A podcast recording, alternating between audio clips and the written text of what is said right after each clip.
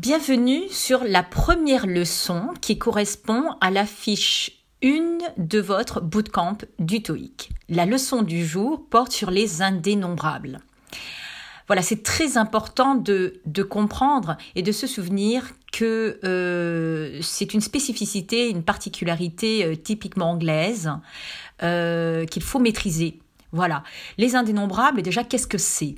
Eh bien, ce sont des noms qui euh, peuvent avoir un, sens pluriel, mais les noms seront systématiquement suivis malgré tout d'un verbe au singulier.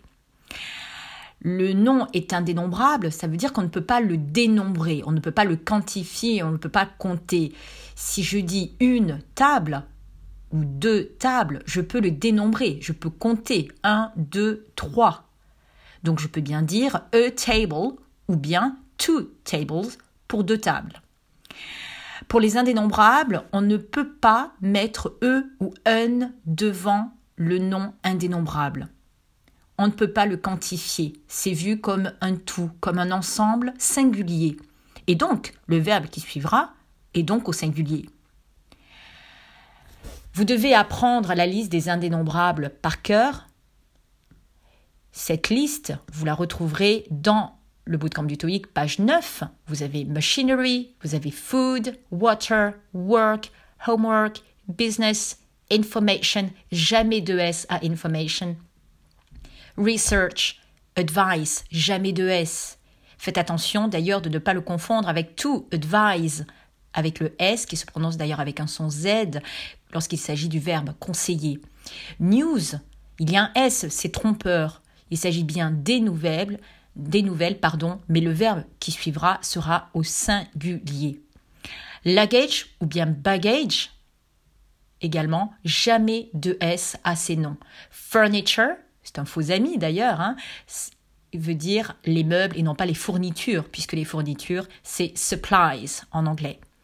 Et puis hair, faites bien attention de ne pas rajouter un S, car si vous rajoutez un S, il s'agit des poils.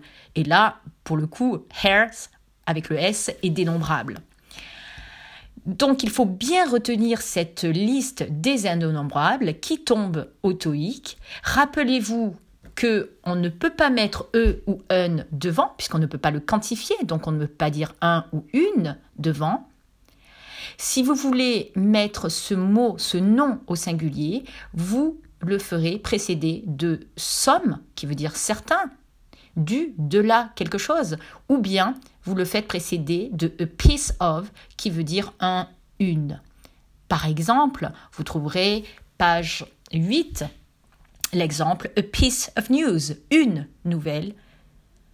Je vous ai donné donc d'autres exemples My advice is good, faites bien attention, hein. mes conseils sont bons. Vous remarquez bien qu'il n'y a pas écrit My advices are good, ce qui serait totalement faux. Je vous ai donné également un autre exemple. My luggage is heavy. Mes bagages sont lourds. Vous remarquez que luggage ne porte pas de S et le verbe qui suit est au singulier.